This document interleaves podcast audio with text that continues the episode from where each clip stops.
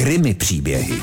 V době karantény se člověk jen tak z domova nedostane a tak spousta z nás vezme zavděk i obyčejným posezením na balkóně.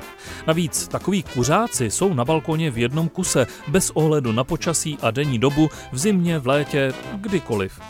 A když si jde člověk zakouřit, nebere si sebou knihu a často ani mobil.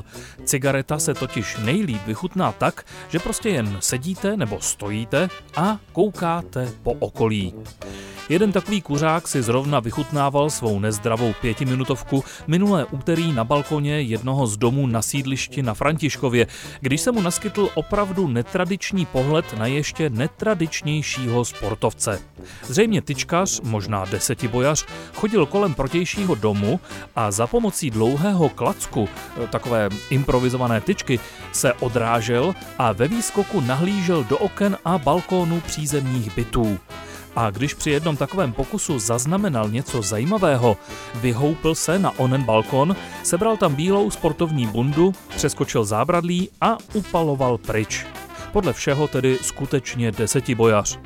Kuřák od naproti neváhal, zavolal na policii, popsal jim nadějného sportovce a ten byl za necelou hodinu zadržen jen nedaleko odsud. Našli u něj nejen bundu, ale také cizí platební kartu, kterou podle svých slov našel a rozhodně neměl v úmyslu ji použít. No, to bych mu spíš věřil, že opravdu trénuje na olympiádu.